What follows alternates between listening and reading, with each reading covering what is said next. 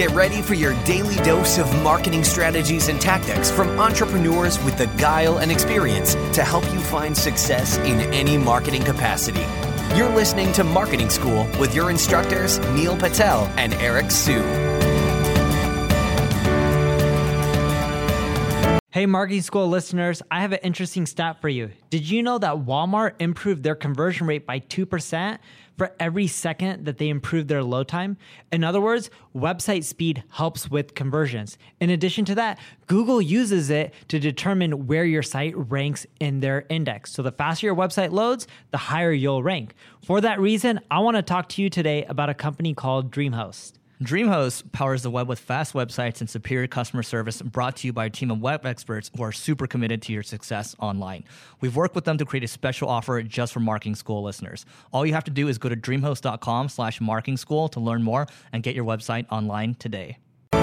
Hello, everyone. It's time for another episode of Marketing School. I'm your host, Eric Siu.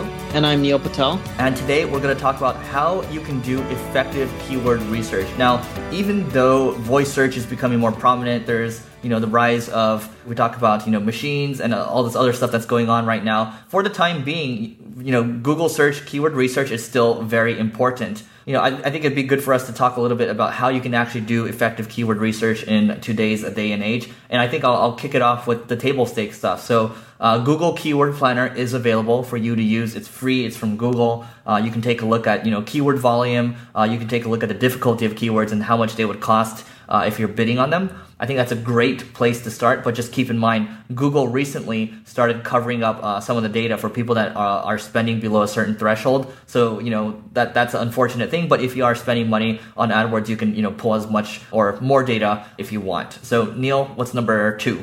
I like using Ahrefs. So the way I mainly do keyword research is purely based on my competition. I go see who the number one player in this space is. That's not too hard, right? Just assume based on traffic or revenue or Alexa score or whoever, you know, whatever competitor you hear uh, people talking about the most. Put in their URL in Ahrefs, A H R E F S dot com, and it'll show you in their sidebar once you pull up the URL there'll be a section that just says organic keywords and it shows you, right? Forget on the main overview report on like their search traffic and all that, their numbers are really off. But what's really valuable is they show you all the keywords your competition's getting traffic for and their rough rankings. It's not 100% accurate, but if it shows that they're number like two, they're usually in the top like three or four or five spots. If they show you like they're number 10, they could be on page one somewhere or page two but it's accurate enough. The point I'm trying to make is you can not only see which keywords they're ranking for, it shows you roughly how much traffic each of those keywords drive. As I mentioned, the number's really off, but think of it as um, a reference point, right? If one number is higher than the other, then generally you know that that keyword is driving more of their traffic than the other keyword. In addition to that, it also shows you what pages they're getting traffic for, right? Because you can actually analyze by pages as well using Ahrefs, um, and also type in those keywords yourself to see what pages they're ranking for. And you can even take individual pages and URLs, put them in Ahrefs, and it shows you all the keywords for that specific web page that your competition is ranking for. I then create similar web pages on my website, try to build more links, takes a while.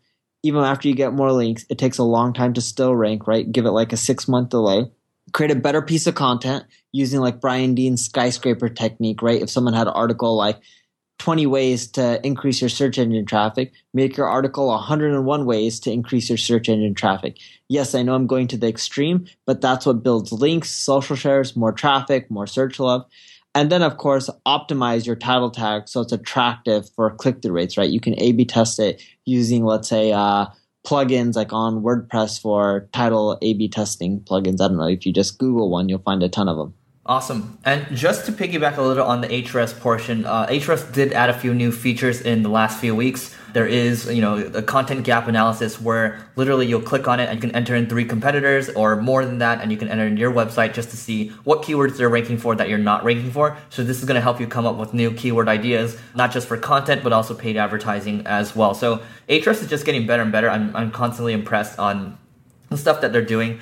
And you know, I, I, think I'll talk a little bit about uh, two free tools that you can use here. Uh, Ubersuggest is something that uh, a lot of SEOs love, but you know it's just not that talked about. Um, you know, in in in recent days. But Uber suggests if you put in a keyword, it's going to show you different permutations out there. It's going to make it easier for you to come up with different ideas. So if I just typed in red shoes, it's going to come up with different words for all through the alphabet, right? So it'll be like red shoes, red shoes cheap, or you know buy red shoes, whatever it is. It'll go from A to Z. It'll go all the way to the bottom, and it'll give you a lot of different ideas. Then you can plug them into a tools like Ahrefs and uh, you know try to get more keyword uh, information there. And I also really like um, both Neil and I love using Google Trends to see how keywords are trending up and down. And you know if it's trending upwards, great. You know maybe this is a kind of a verification point for you to you know continue on with using this keyword or maybe you know uh, do a double take and say oh wow this keyword's trending downwards. Maybe we shouldn't be using it. So those are two free ones. Again it's Ubersuggest and google trends. Yeah the other thing with me is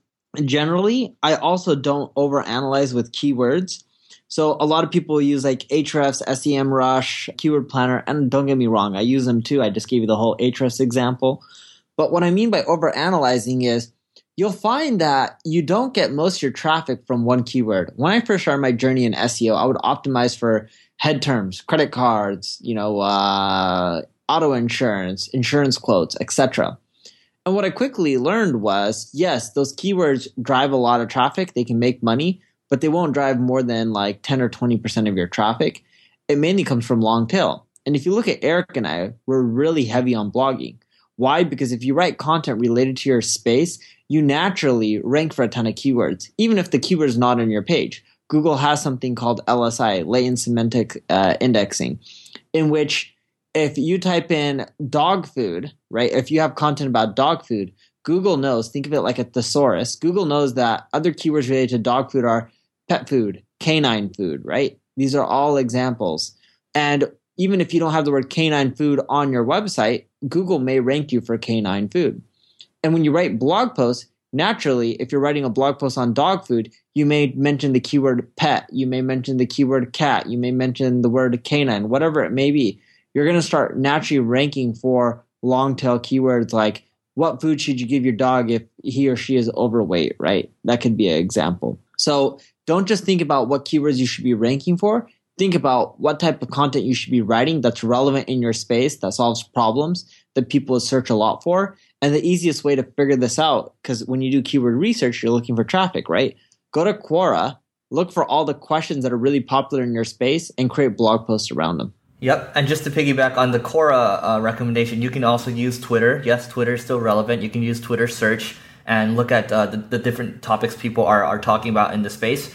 And one thing to touch upon here, you know, Neil talked about long term keywords, uh, long tail keywords. So the reason why Neil has a lot of long form content, we're talking anywhere from four to five thousand words, um, and for us, you know, we're, we're typically aiming for words that are two thousand plus words, is because the more keywords that you have on a page, the more the higher your domain authority is, you're going to start ranking for more keywords naturally, and you know the search engines are going to catch you know the long tail uh, keywords that are on a page. So in some cases, I know Neil has a post on. Um, getting more Instagram followers. And I think that keyword, according to Ahrefs or that page, ranks for, I believe, close to 4,000 keywords. So believe it or not, one page can rank for 4,000 keywords um, if you're doing a good job with it. Neil, anything else to close it off with before we hop out? That's pretty much it on mine. All right. So write great content. Don't focus too much on the keywords. You know, these tools are great. Use them as a guideline. And then uh, let us know what you think. We're always curious to get more feedback from you guys. We'll see you in tomorrow's episode of Marketing School.